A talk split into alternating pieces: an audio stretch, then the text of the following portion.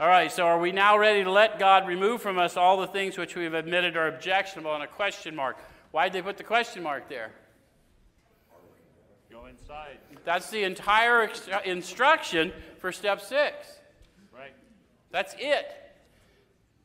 So, did you hear the instruction in there? Let. Mm-hmm. The step on the wall says have, the step in the instruction says let. So, how does, how does one let God take it? Quit hanging on to it. We're going to have to turn our thoughts to others. My constant thought of others and how to meet their needs. And while I'm distracted trying to help them, God can do His work. He'll take me to people who have the same malady I need. I'll offer them the healing. It'll flow through me, and I'll be healed of that which I did not know I had. Yes. Anyone know what I'm talking about? Yep. Okay. So they're going to talk to us about the next thing. Can He now take them all, every one? Hell no. I would evaporate.